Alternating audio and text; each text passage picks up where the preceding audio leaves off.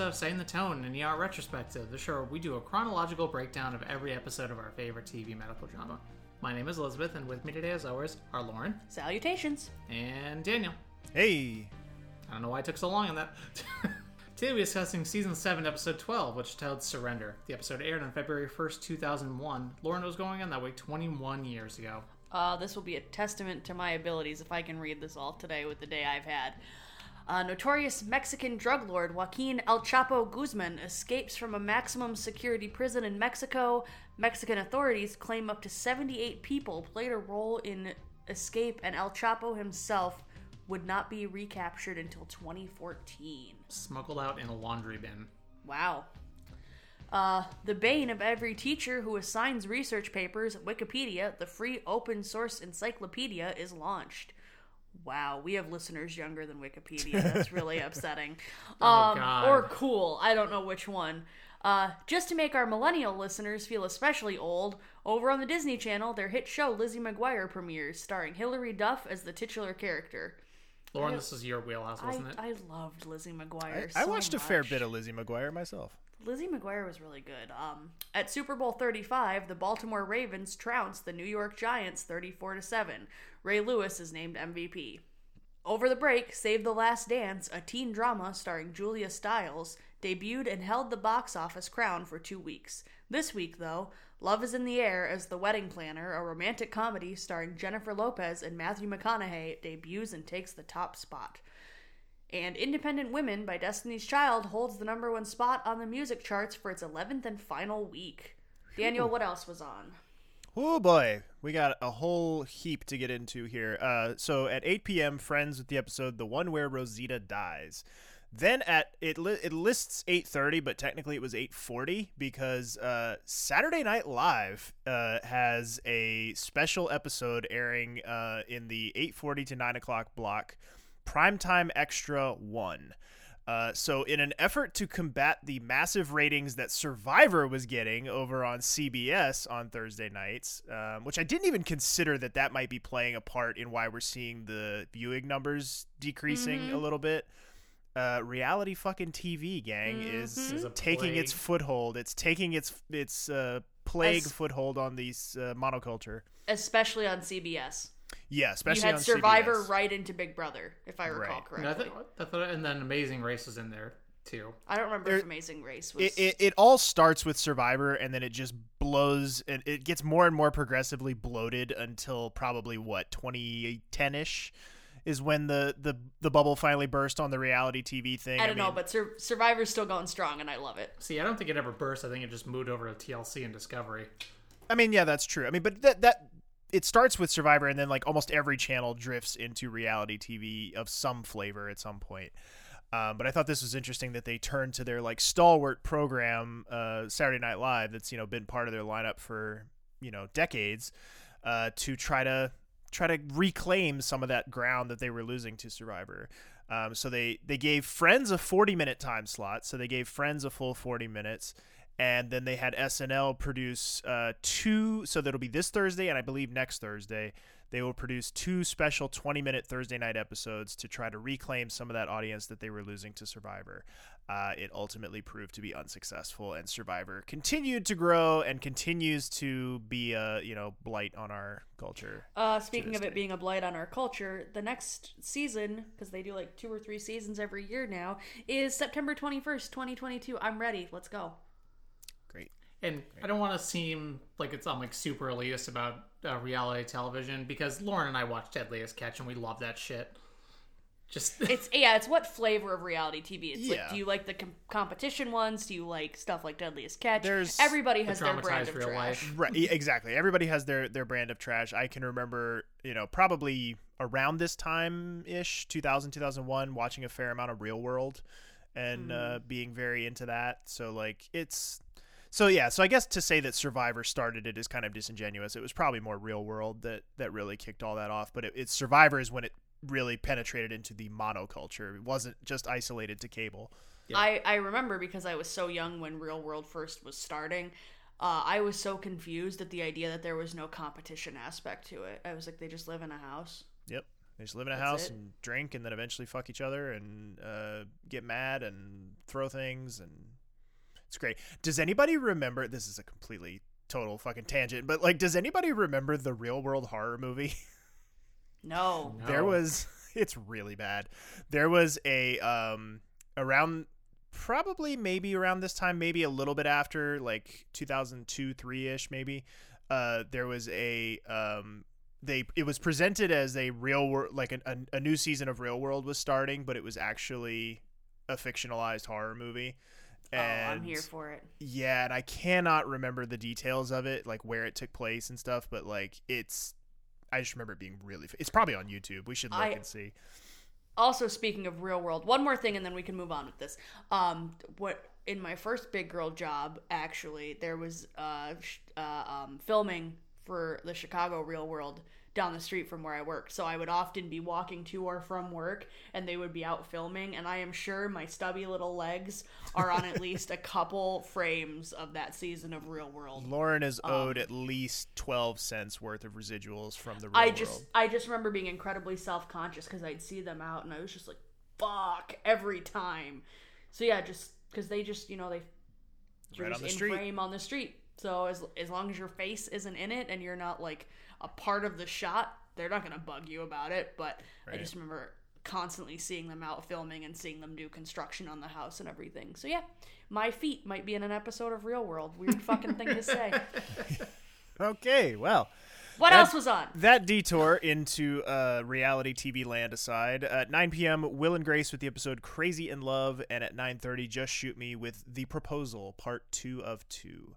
This week's episode had 26.5 million viewers tuning in, directed by Felix Enriquez Alcala, doing his eighth out of 12. Last time we saw him was The Last Rites in uh, early season six, and written by Jack Orman, doing his 15th out of 28. Previous ones of his from this season include The Dance We Do, Sand and Water, and Homecoming, and No Chen and No Cleo this week.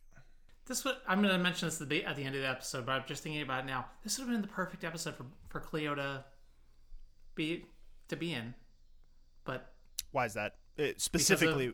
because of all of her stuff about getting on Benton about oh, sure. better Yeah, yeah, yeah. being black for I guess for blackness. for yeah for Yeah. a better term, but Yeah, I guess. Yeah, I that's guess you're exactly right. what he's trying to do. That's exactly what he, gets recruited to do. Uh, Yet Anyway. again, Cleo Or getting fucking sidelined in her own storylines. Yes, but our previously on is brought to us by Benton, and we open with the lesbians. Uh, Kerry's in the shower. We do. Yes, we do. You're right. Deep in thought, when Kim comes in to put in a fresh towel for her on the sink. Aw, have they moved in? Have they moved in together yet? No. Very funny joke for the gay population of our audience. Something something U-Hauls, something something lesbians. I don't know. You make your own jokes. Uh, but Lauren had a comment here. Uh, I want to note just little applaud for Laura Innes's performance here as she's taking her shower. At first, we don't know she's at Kim's house, but you see her kind of deep in thought about something, and she does this little thing where she's got this tiny smile and she kind of touches her lips a little bit, mm-hmm. and it's just a very nice touch. And then Kim comes in and she's all of a sudden very nervous and flustered. So it's like you can tell she's kind of recollecting the evening. Which mm-hmm. is just it's, it's just so good, such a nice little touch. And then after the shower, Kerry comes into the kitchen wearing Kim's blouse, which looks adorable. And Like, just is, is it too long? yeah, knowing that it Kim's makes it extra adorable. Uh, and she is Kerry has you can tell clear, clearly that Kerry has never done anything remotely like this, at least with a woman, because she has no idea how to act. And they do the cutest little head nuzzle thing goodbye because Kerry's feeling very awkward, and uh, then the thing that will become become a problem. Uh, Kerry asks if this can just stay between the two of them for now. Because remember, folks, we are in the year 2001, and being out in the workplace is a much dodgier proposition. Oh, we have to keep that in mind this entire time.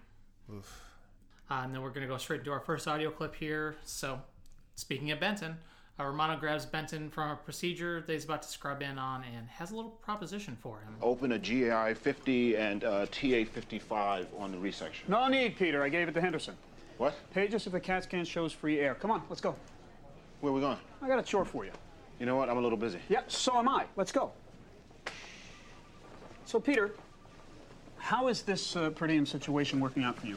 Could be a lot better. Really? What's the problem? Where we going? Are you uh, dissatisfied in some way? Besides being grossly underpaid? Ah, well, would a $10,000 a year raise and a limited benefit package help? What? Okay, let's make it 20000 but that's my final offer, and you'll have to take on some administrative responsibilities. You're serious? Yeah, yeah. Look, you've been, uh, you've been doing your penance. You've been working hard, displaying dedication and an appropriate amount of groveling. I'd have to be a complete sadist if I didn't ease up eventually. What do I have to do? A little of this, a little of that. Won't take you more than a few hours a month. What's in it for you? All right, fine, forget it. Go back to surgery. Hey, I'm no, just look, asking. you want the bump or don't you? Sure. So we have a deal. Yeah. Okay, let's go. This way, please. Sorry for the delay, everybody. Dr. Benton had to finish a complicated pancreaticoduodenectomy on a gunshot wound to the abdomen. Come on in, Peter. Don't be shy. Come on, come on. Okay, now, as you are all aware, we at the county level are very concerned about the declining numbers of minority medical school students and faculty physicians, not only here in Chicago, but nationwide. The medical school is committed to addressing this issue, and as part of that commitment, I am appointing a director of diversity for the medical center, Dr. Peter Benton. Dr. Benton's bio and resume can be found in your handout materials. So, he's all yours. Dr. Benton, is your appointment the direct result of the Trib's investigative report about the declining numbers of African Americans being admitted to medical school?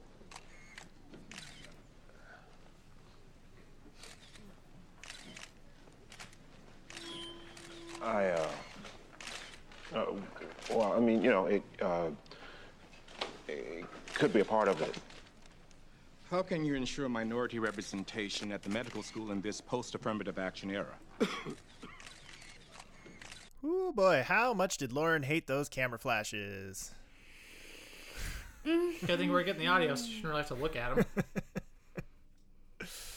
Uh, just as I was watching that, like that was when I texted you immediately. I was like, uh, heads up, like, We, we need to start when you say stuff like that. You need to say when Benton enters the conference room, or we need to put in context warning because it's great for me to know something's going to be flashy. yeah. But if I no, I just realized. But I was like, but if I don't know when, it's just like neat that happened. yeah, But no, that was that was we've had much worse, but that was just like eh, Yeah. not great. Also, I it probably made me feel uh, mentally the way Benton felt emotionally when he walked into that room. Just eh. Immediately caught off guard. Just what the fuck is going on? or as we say in this house, wet. I love Romano's uh, handshake and then drag in one movement. Yes. Like, come with me. It's it's very good between the two of them. So I, I do have to ask how do how do we feel about this appointment? I mean, I like it. I just wish it, Romano hadn't ambushed him with it. yeah, I, like yeah, he, he's like he said, I have to have a minority in this job. Like it, you can't have just another bald white guy in that job.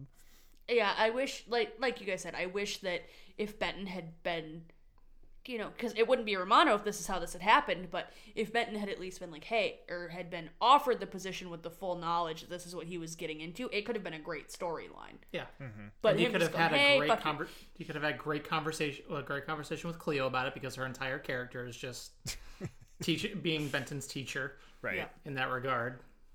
Yeah. So- I, I, I think it's Yeah, I, that's a really big missed opportunity to have Cleo involved in this one. To Yeah. not have her involved. Yeah, yeah. Cleo Cleo should definitely be involved. And also too, like I feel like A, if she were around, because obviously she's not right now, but and also B, if she were still her same character that she was back in season one, uh, I think there's a really interesting opportunity to interject um, Chen into this as well. Of like if if it, if she were Yeah. the same character she was in season one, hyper competitive and hyper like always wanting to like impress and wanting to be the the best like i think i feel like there's an interesting opportunity for her to kind of compete with benton on this of like I no i wanted that job. I wanted to be the person in charge of that you know?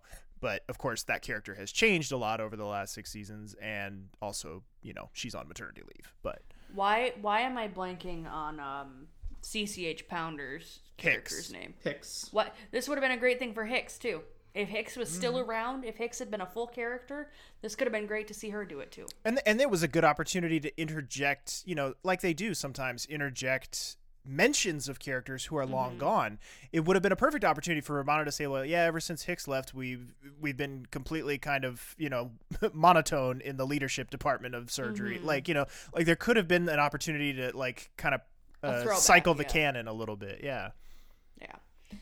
With that being said, we come in with our bangs as Benton does not answer those questions, and um, we go over to Carter is checking on someone's status walking down the hallway, and we realize he's actually visiting Chase.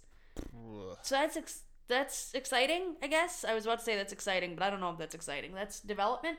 Um, and clearly, it's been a while since he's been there, as the doctor has changed, and he had no idea. Uh, we we see Chase can can speak again, so that's that's progress. yeah And Carter sits down with Chase and tries to get him to drink a meal shake because we had learned that he hasn't really been eating, and they're trying to figure out if they like if they need a court order to force feed him or what to do. And uh, he knocks the shake out of Carter's hands and tells him to go away because Carter gives some bullshit excuses on why he hasn't been around.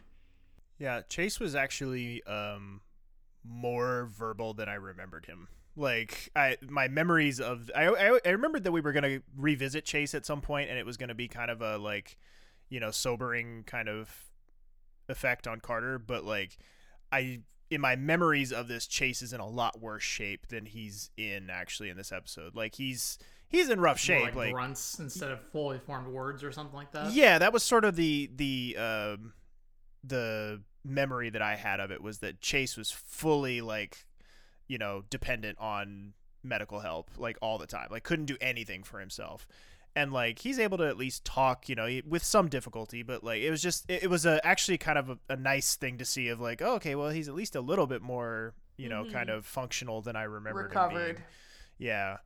But so yeah, revisiting the the chase uh, thing. It's I mean again though, like this is one of those things that like this is a character who you could have easily forgotten about and never mentioned again, but they bothered to go back and like dig up this, you know, character who we haven't really talked about at all in almost 3 full seasons. So, you know, kudos to them for for going there with it. It it really does add a nice layer to uh to Carter's experience throughout this episode.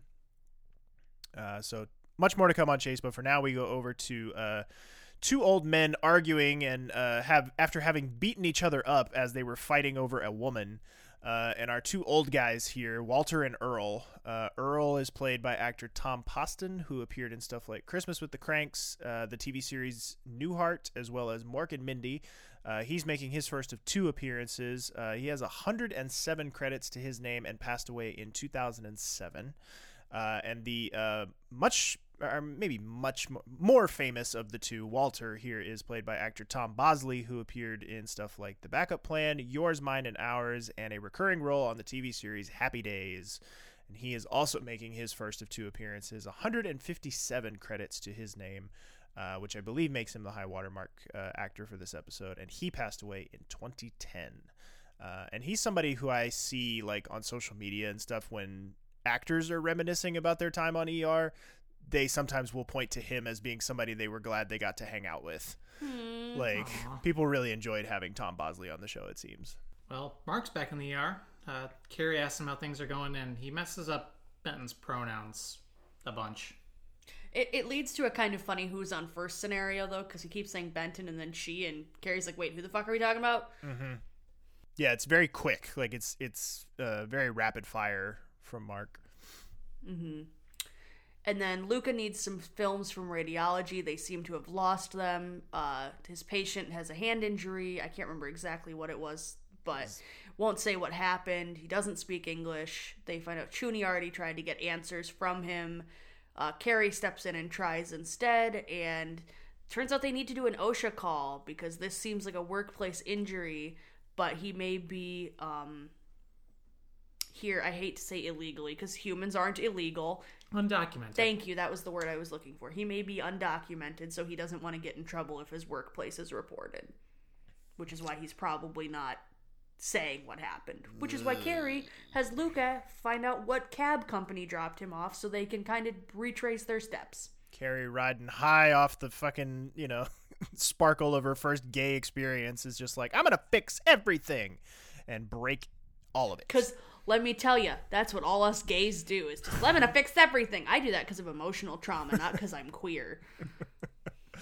Thank you very much. There's layers to that. Uh, let's go to our next audio clip here.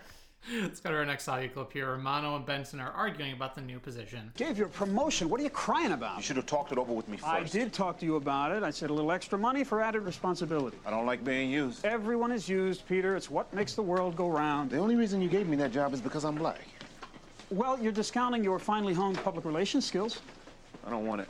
Sure you do. Nope, I don't. Well, you should have thought of that before your press conference. Look, surprise, yes. I need a minority to be the director of diversity, but it's not going to require any real work. It's going to get you that much closer to a full-time faculty position, so please get over yourself. You know what? You can find somebody else to be a little poster boy. Well, I, I, the truth is I don't have anyone else, which is a perfect example of why the diversity issue needs your immediate attention. You don't even believe that. Actually, I do. But look, it doesn't really matter, does it? It's on your shoulders now. Excuse me, I have a meeting. Time's up, Peter. Did I misread the schedule? What schedule? You canceled six elective cases in the past week, They weren't cancelled, they were rescheduled. which means canceled. One had a fever, another had a family emergency. All of them happened to be the more complex procedures. If that's true, it's simple coincidence, I assure you. Look, I've been completely slammed by this JCAHO review. Nothing seems to be up to standard at the moment. I have every confidence that you'll get them up to standard, but I also need an associate chief of surgery who actually performs surgery. I do. I will, gladly, once I get out from under all of this. No, today. You're covering the ER. Robert, they're coming on You Monday. only have to go down there if they paid you. I really, this is one of those moments for Romano. I like how he goes, No, I do actually think it's an issue, but fuck you, we need it anyway. Like, right? I did the same thing. I caught. I I was like, that's one of those like creak the door open sort of moments of like there is a human being in there somewhere. He's buried deep inside, but he's in there. And he's like, I love, and, uh, and he's also just like, and besides, I don't have anyone else. Like, it needs to be you. Let's get this fucking done. Right. And not to not to do the thing we always do where we uh, interview somebody and then we don't put the don't put the interview out for months and we just tease you with little bits of it, but like I, I, I was remind I was I was comforted by the fact that Paul McCrane was also annoyed a little bit that you didn't get more of the humanity of Romano. like even even Paul McCrane thought he was a bit of an overbearing asshole sometimes and would have liked a little bit uh, more of the humanness of Romano. But but as he said, you know, like that's not what the character's for. You know, that's not what the the purpose of the character is in the show's hierarchy. It's a really good talk with him, and I'm, It's- I'm it's- very excited for all of oh. you to hear it. Yes, yes, yes, yes, yes. Romano's still an asshole, but Paul McCrane is incredibly eloquent and uh, generous human being with his time. Patreon.com slash San Antonio Podcast to get two, two week early access to all of our cast and crew interviews. For this interview coming out eight months from now. No, no, That's like- it's, I it's know. month after next actually because the Oh, backlog's two. getting a little thin. Uh, but Hook us up, people. yeah. Scott Yeah, Scott Gunshine. Grimes specifically. If I can sick the audience on anybody, let's let's all target Scott Grimes collectively because I feel like we can twist that arm. But yeah, and then how do we feel about this little chat with Lizzie too? She's gun shy. It's understandable. Yeah, the poor Lizzie. Un- it's episode. unfortunate, but it's understandable. But it does lead to a really great moment at the end of the episode, so I'm ha- I'm happy Yeah. for that. But like this whole episode is just like, oh, you just want to hug her. Like she just needs a hug. Uh, but uh, ugh, you know who does not need a hug? Well, maybe does need a hug, but nobody should. No, nobody should give him one. no. Is uh, our older gentleman Earl here getting checked out by uh, Ab- or no? Actually, this is uh, I believe this is uh the other one. This is Walter, I think. No, I think this is Earl. I think Walter's the other one. No, Walter's Tom Bosley, and this is Tom Bosley. Okay. So Okay. I I defer to your expertise. I know my old people. I know Tom Bosley. Okay. Daniel, being a grumpy old man himself, knows his grumpy old men. I, Exactly. I defer, I defer to your expertise. But in any event, he's getting checked out by Abby. Uh, he asks if she's married since since she's quote so cute, and he uh, says he has some complaints about burning when he pees and thinks it might be an STI. Mentions having having had one once before when he was stationed in Korea. Ugh. And when Abby's like, "So did you get this from sex?" and he's like, "Well, I didn't get it from dancing." Oh boy, now I have the image of Tom Bosley having sex in my head, and so do all of you. If I have to share in this horror, so do you.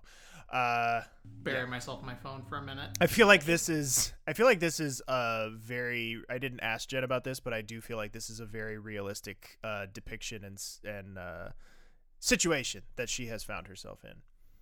I could have sworn Earl was before. Like I, I, I am aware of which old man is which old man. I could have sworn Earl was checked out before Walter. So, I'm gonna, I'm gonna defer to your memories better than mine. It's but- mostly the line read. The well, I didn't get Yeah. it from dancing. That was a Tom Bosley line, is what I is what I know it as. So okay. but- I, I defer to your judgment on this one. in any event, we go from there to uh, trauma being rolled in, being handled by Mark and Abby. A 15 year old suffering from a self inflicted gunshot wound, and his friend claims they were playing Russian roulette. And has uh, he has a smell of alcohol on him, uh, and this is uh, Lizzie comes in to consult on this and makes kind of a weird call based on uh, the injuries, uh, and then Mark also like uh, goes into the other trauma room and just fucking ugh. yeah yeah we'll get to it. Yeah. So the friend is also brought in behind him, but was significantly less grave injuries. Uh, Kerry's running this trauma, and Mark comes in to question the guy, and but Lauren, Whose films are those? um, very emphatic. Gotta, gotta do it. Exactly. What would your Thursday mornings be without Lauren's dulcet tones? I might, I might not give any fucks to the rest of any given episode, but I'm at least gonna bring the whose films are those. All right. Uh, but yeah, Mark is just laying into this other guy, which I don't know how to feel. No, I think Not the time. Yeah, Yeah, not the time, but like I, the spirit is the spirit of it. I agree with, I- but not the right time. Maybe. I took the uh, emotional outbursts of Mark this episode to be another um, another side effect of what he's dealing Of his with with, healing with the brain. with the pronouns thing too. Like absolutely. yeah, which Mark does mix up the pronouns again a couple times while yelling at the friend. Super confusing Kerry and the friend. yeah. Uh, also, like uh, which again I'm sure is necessary uh, for you know infection control and everything, but like it is really hard to take Mark seriously this whole episode with his little hat, like with his little like like surgical not it's not quite a surgical cap but it's just like the little like cloth thing like sitting on his head with the little uh tassely bits dangling off the back of it. Like it's just hard to take him serious Uh, then from there, Mark asks Lizzie how the rest of the trauma went. The 15 year old died, unfortunately. And Mark's like, well, you did the best you could, tries to, you know, cheer her up on it and everything. And then um, Lizzie gets ready to head back upstairs. She walks by Kerry and Kim chatting, and they're, you know, warm and giggling and having a in-depth conversation. And Kerry immediately clams up uh, when Lizzie walks by, switching it immediately to professional talk about a psych patient, whatever. Um, and then Kerry asks Lizzie how Mark has been doing and tells her about the lapsing of, and you know, mixing of pronouns. And Lizzie was like, "Oh, I didn't notice. Maybe he's just tired." Um, and Carter pops in to start work. Uh, runs by Kerry because she wanted to see him before he starts his shift, and she can't outright dismiss him for the Vicodin use, but she says to give uh, to give her his sobriety chip. He is starting over from day one, another 90 days, another 90 meetings that need to be documented, and he is back to his original limitations of not prescribing or administering controlled substances. Brr, brr. And we uh, go over to Walter, who's the, Walter's the creepy one, because he's also flirting with Abby and asks for a sponge bath. Which I love Abby so much. She just she goes to call Malik in, and he's like, "No, no, no I'm good. I'm good." oh malik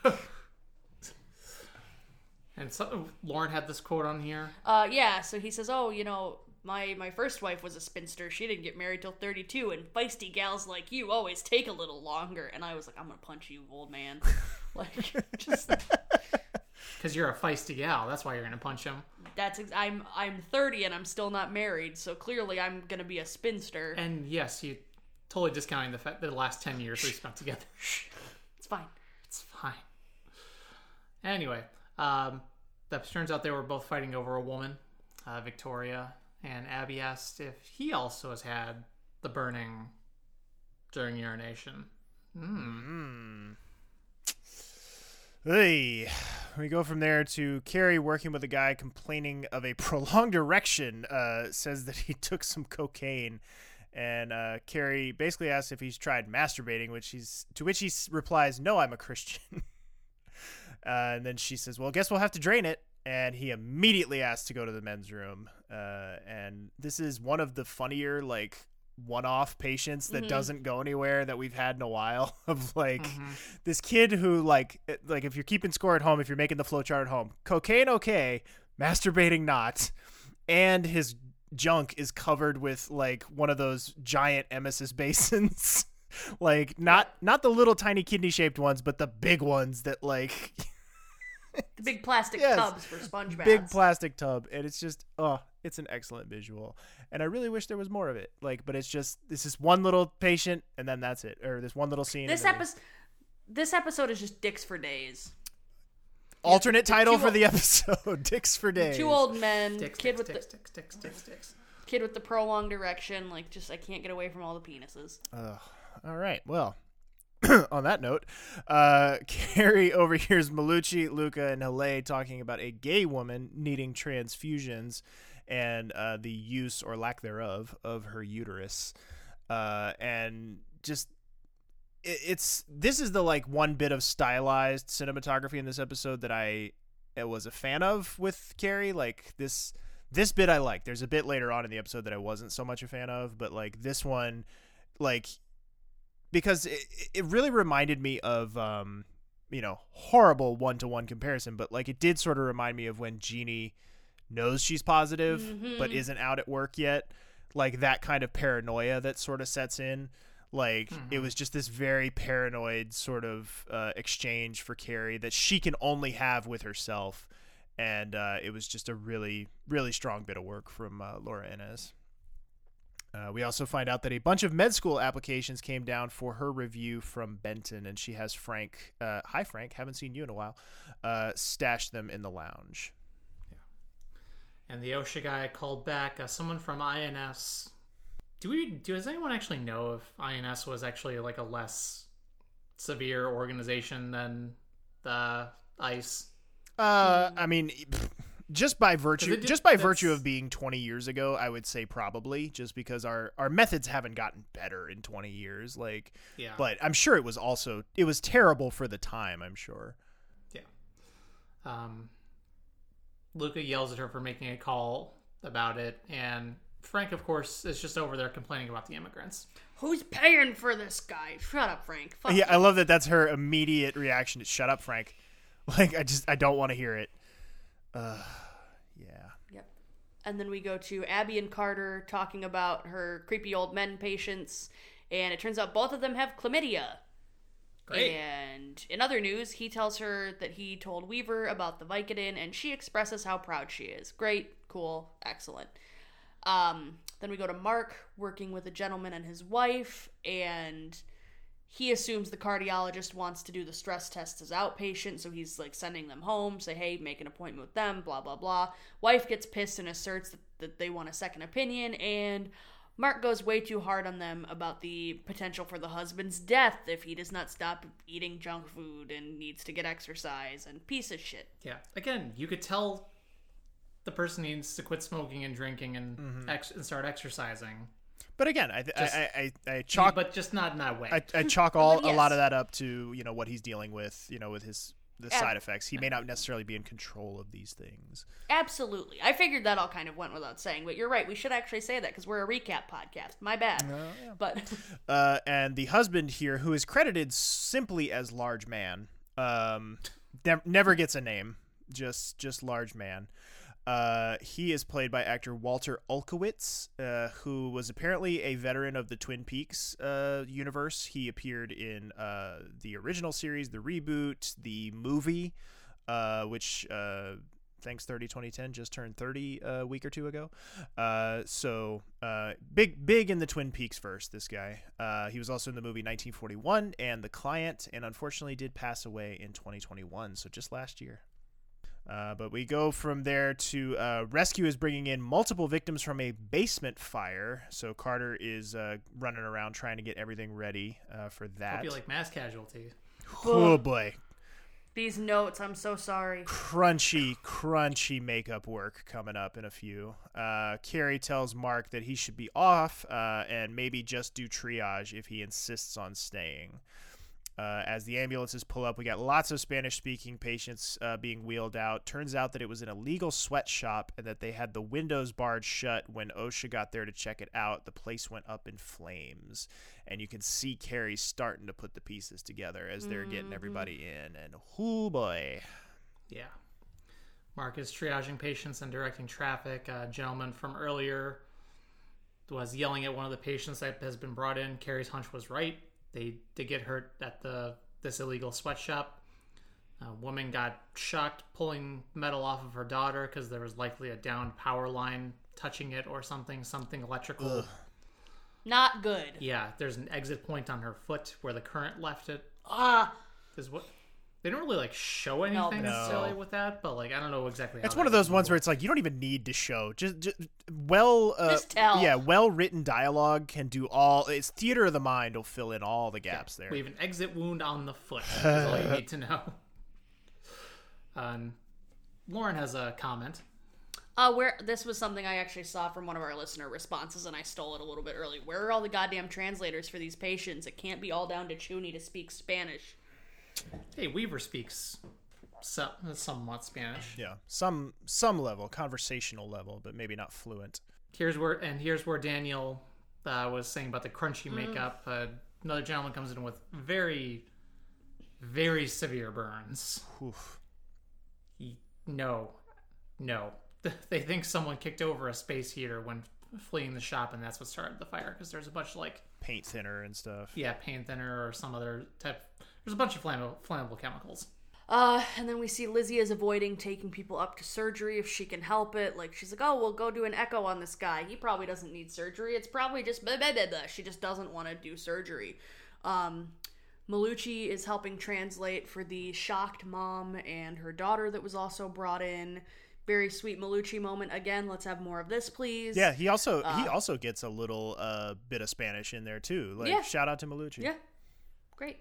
Uh, Carter and Benton are trying to wrestle their patient down still because he will not cooperate for treatment.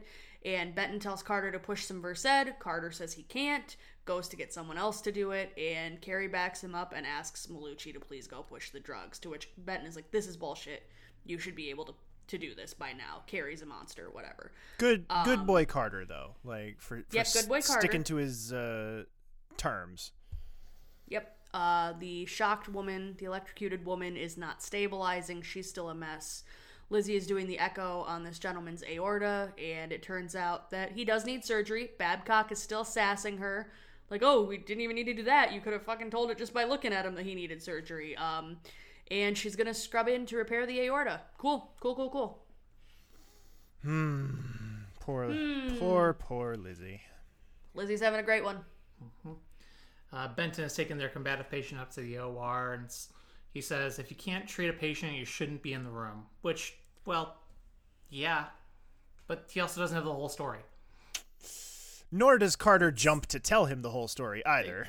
because it's Not the time. yeah, because th- that's not the time. Yeah. there's a lot of there's just a lot of talking that happens when it's not the time. This episode. Uh, yeah, Benton says he's gonna go talk to Weaver about it, but because it's it's everyone's problem.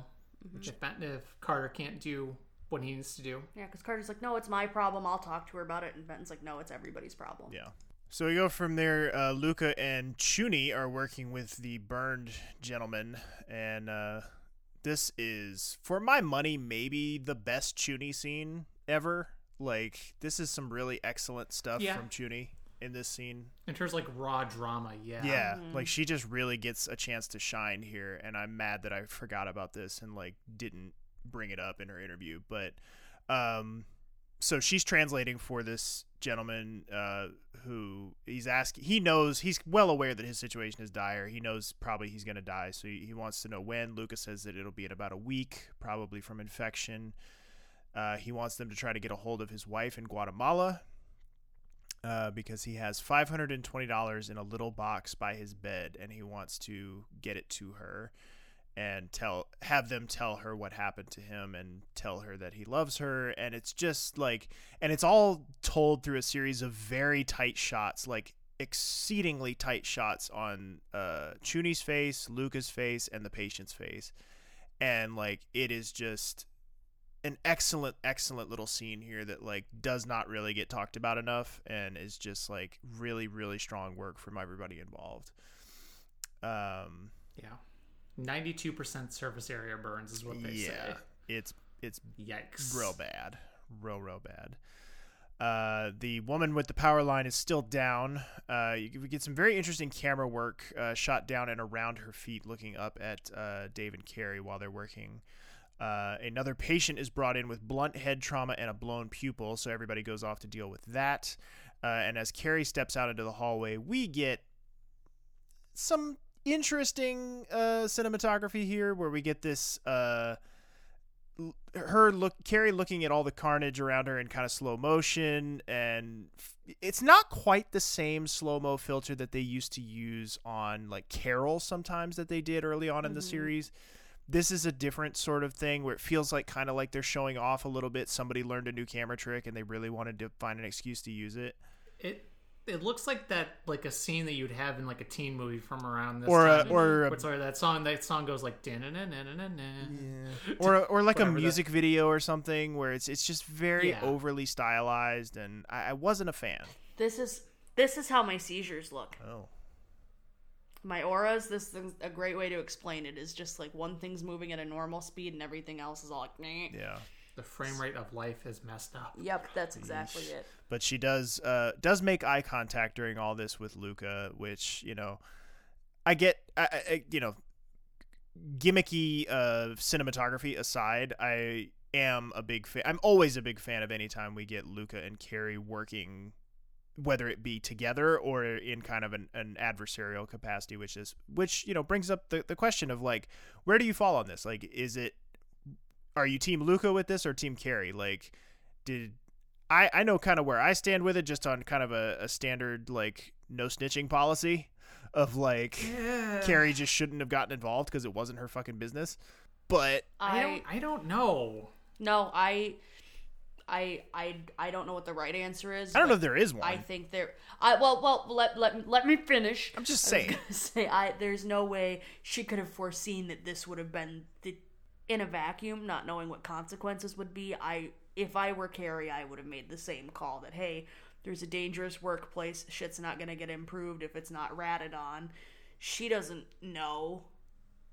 Like, I don't know. I Yeah, how could she possibly have foreseen something like this? I I would have snitched. but yeah. But best case scenario, like let's say they don't start a fire and everybody dies. Best case scenario, all those people are getting deported anyway. So like, you know what I mean? Like it's kind of like a I don't know. I guess from a just a, a But it could be a human trafficking ring or sure, it could be sure, sure. something else. So th- it's and unless the people Yeah. who are yes i understand um undocumented workers need work and they'll take it where they can get it given how hard it is with our system for them to be able to legally find work but at the same time these people who take advantage of undocumented workers mm-hmm. and have these shitty working conditions and everything they're not gonna fucking fix it they're not gonna get penalized unless there are whistleblowers True, true. Yeah. So it's kind of it's a shitty catch twenty two. It is, yeah. Where, you know, there there is no clean answer. I think, but it's more. You're right. It, the the awful downside, even if there isn't all this carnage, is there is the potential deportation of people who are trying to build a home here and have every right to. Right. But again, I go back to the shitty people who are taking advantage of this need need their comeuppance. Mm-hmm. Because if there's no penalty for doing this shit, it's just gonna keep happening. Yeah. Uh, so we go up to the OR floor. Lizzie is in surgery on the gentleman's aorta, and she's struggling mightily. Again, uh, they won't be able to get a bypass machine in for 30 minutes, so they'll need to cross clamp his aorta, which could potentially cut off blood to his spinal cord. So the theoretical decision that she has to make is paralyze him or kill him.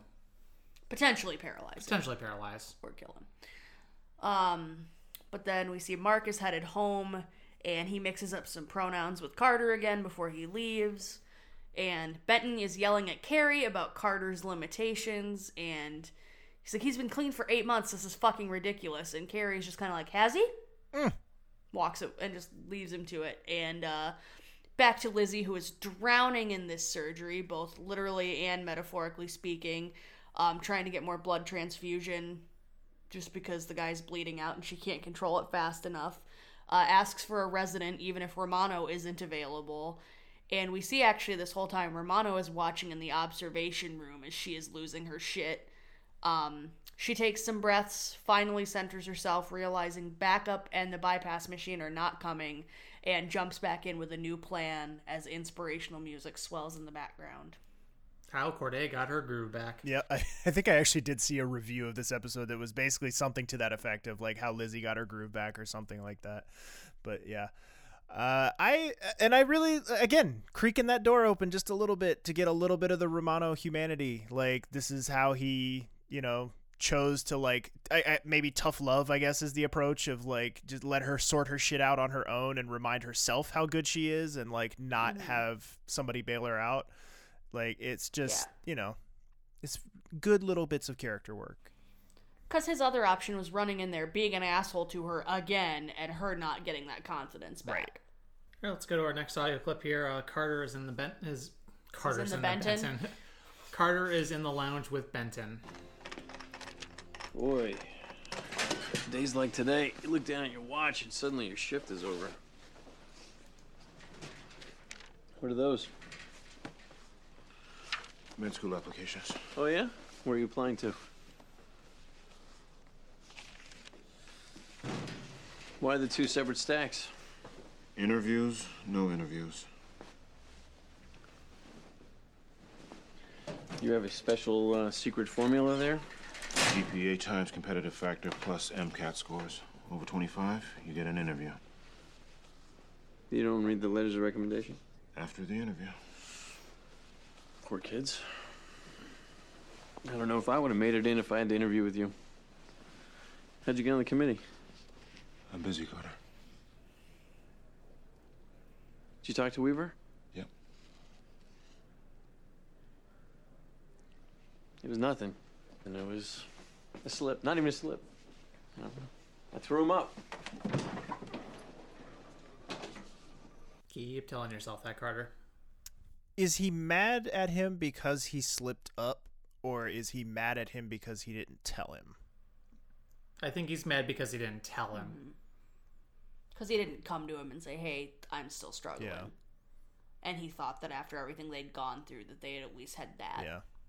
Kudos to Eric La Salle for being able to fall so seamlessly back into like early, like what season two or three Benton. So like, because that was a different version of Benton there. That was the much more robotic, much more like unfeeling, uninterested, detached Benton from the early days. That like, it was kind of cool to see him like put those shoes back on and like slip back into that old character.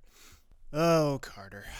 Uh, but we we go up to uh, we see Lizzie checking in on her patient. Uh, everything looks good, including his sensation.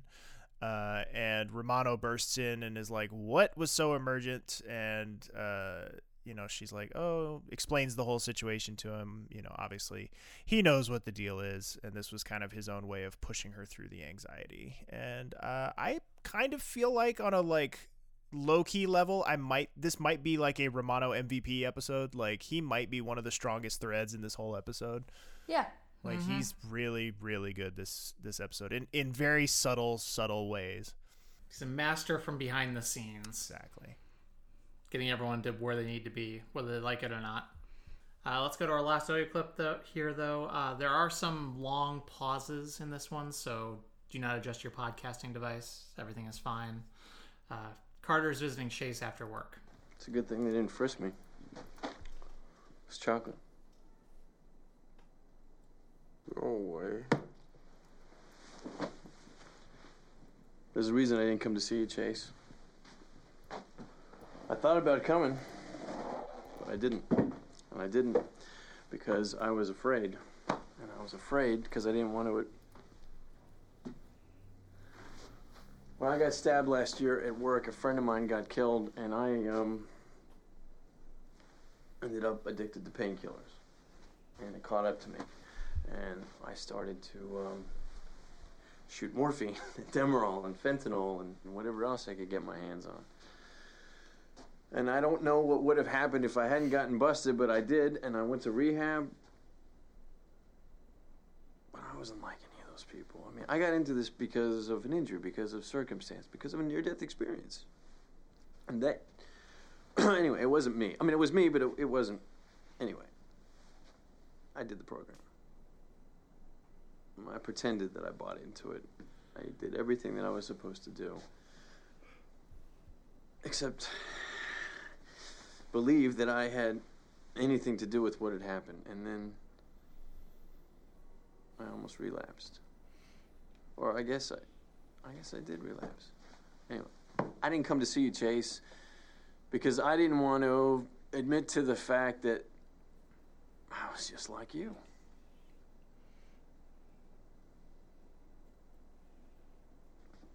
The truth is, there's not a day that goes by that I don't think about getting high. It's the first thing I think about when I wake up in the morning. And it's the last thing I think about when I go to bed at night. And I think about it all day.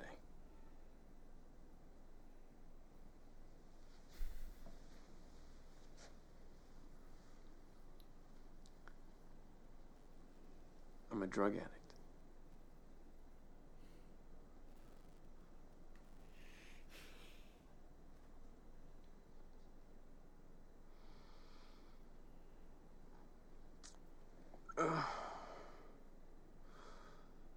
You bring any french fries?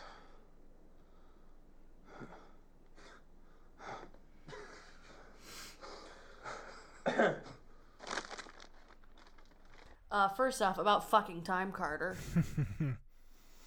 Better late than never, I suppose. He's incredibly self-aware. Yep.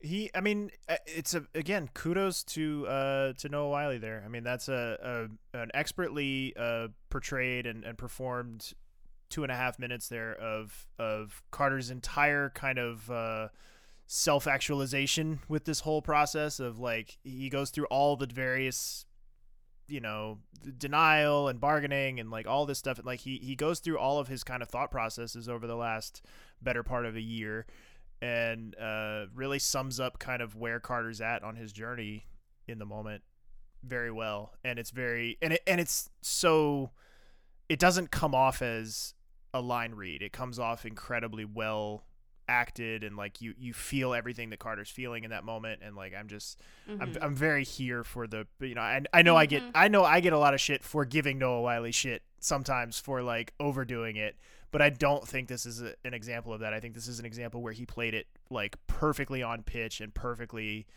uh exactly what the moment needed. He gave it exactly what it Mhm. needed here.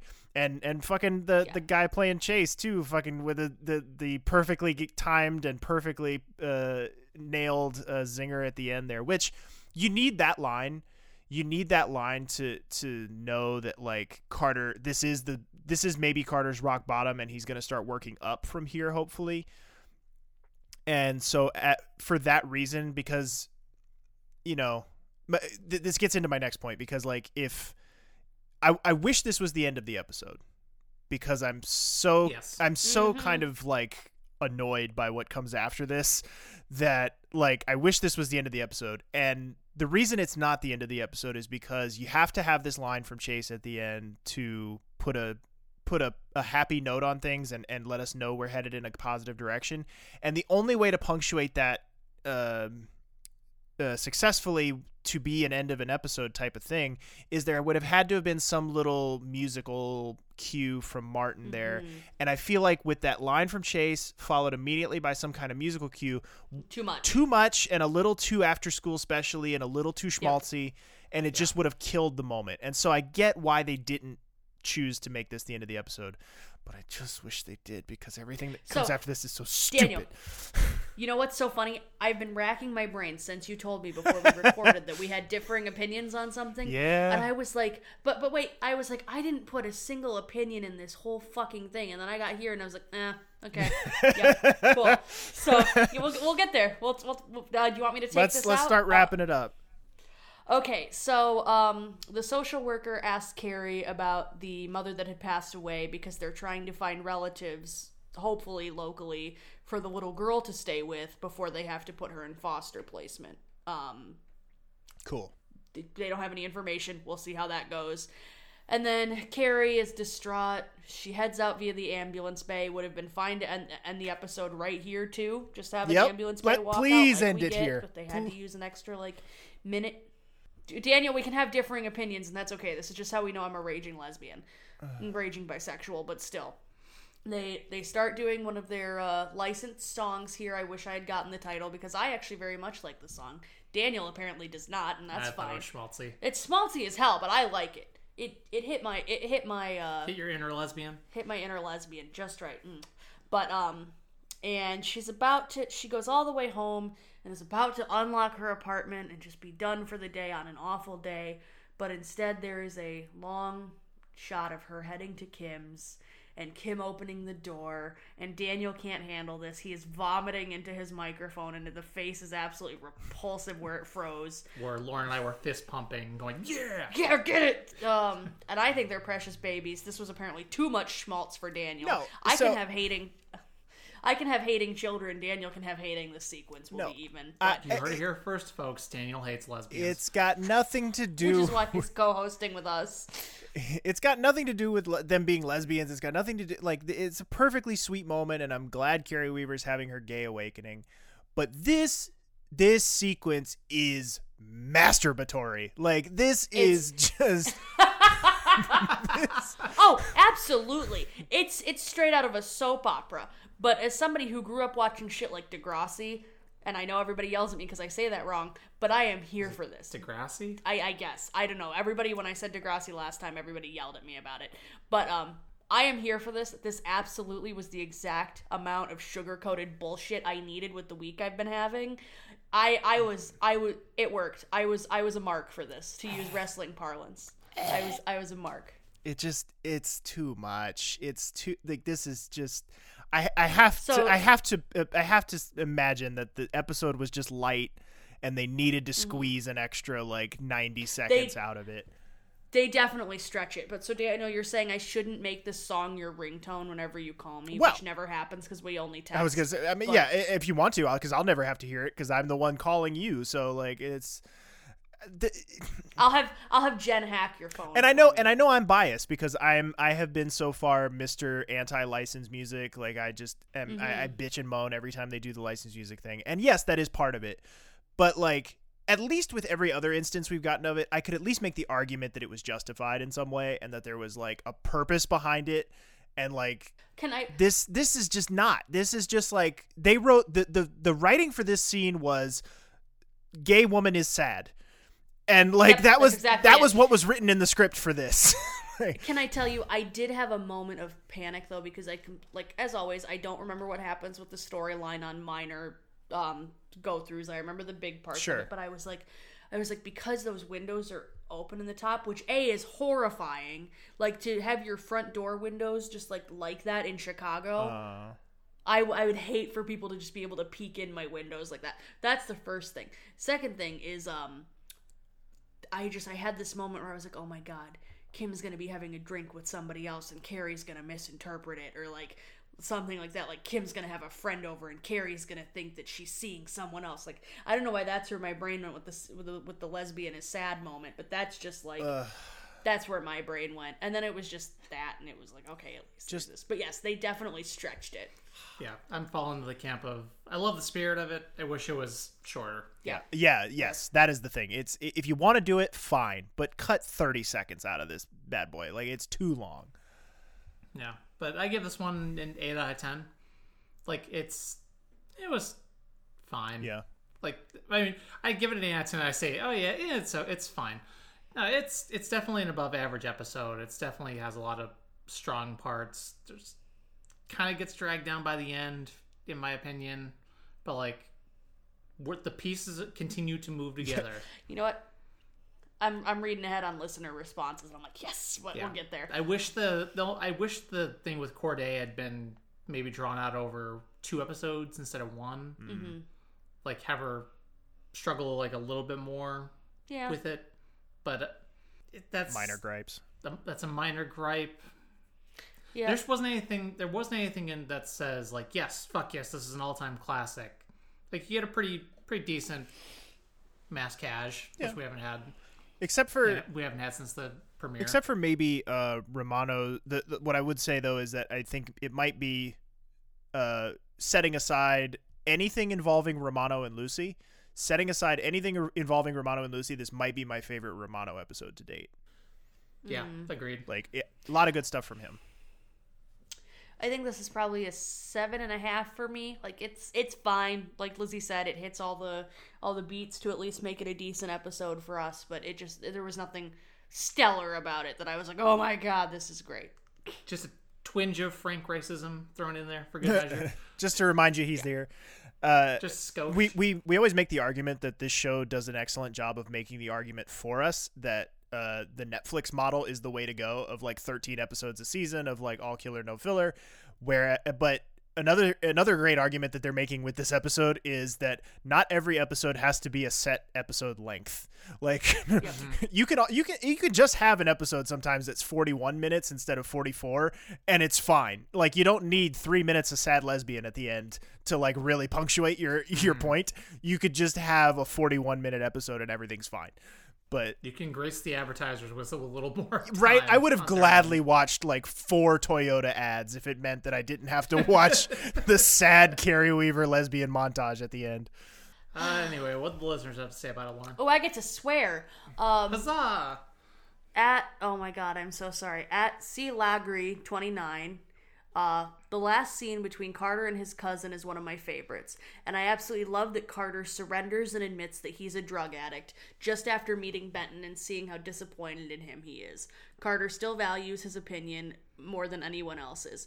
Now, for this next Oh, yeah. one, should I do the emoji? Hold on. So- because I know what the emojis yes, are. yes, you do. Uh, and but and, uh, I also forgot to say uh, when we were talking about the Chase thing that uh, that does mark the last time we will ever see Chase. Uh, Yeah. Chase is never going to be seen again after this. So uh, Bye, Chase. bye, Chase. Uh, so you want me to do the noise with? I it? mean, sure. This is how how performative do you want to get with these emojis? I try my best for our listeners. I just know you're the one who has to edit this. So Grace B says, "Where the fuck are the motherfucking interpreters?" Okay, I changed my mind. I just want you to. I just want you to stylize. Got it. Got it. Got it. Got it. All right, we're gonna do that again. Pretend that didn't happen. Grace B says, "Where the fuck are the motherfucking interpreters? Does Chuny fucking have to do fucking everything around here? Fuck." I just thank you. I really needed to say that fuck today. Uh, 15 brownie points each to Malucci and Kerry for at least fucking trying. I was all ready to talk about how heart stopping Laura Innes' solo scene in the shower was. Stop laughing, I don't mean it like that. Did you see the look of wonder on her face? Do you know how hard it is to arrest an audience's attention without dialogue all by yourself? Fucking go.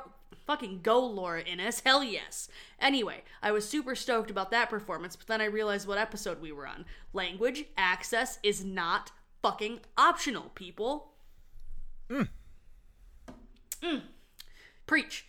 And at the full time dad says, Y'all know what I'm here for. Thank you, Aaron. The cheesiest, yet one of the most memorable uses of licensed music in the show's run Silver Lining, Amanda Ghost. I hear the door slam and look the other way. I don't remember how the song actually went, so you just get that little musical note. And Kerry slams her door and looks the other way. It's also the return of the overly dramatic slow mo shots, this time featuring Kerry and Luca looking at her like, Good job, Kerry, this is on you. Overall, it's a good vehicle to see Kerry surrender to love, Carter surrender to admitting he's an addict, and move to the show and move the show to the into the next ramp up involving Kerry and Legaspi, the Bishop and Peter's affirmative action awakening. Boom. Thanks for letting me swear, guys. Because you never could before. No, but I love it when they get when they give me an excuse. This to. is a Christian motherfucking podcast, you bitch. Fank. All right, well, that's about going to wrap up our fucking episode for today. Thank you, Thank you all very much for listening.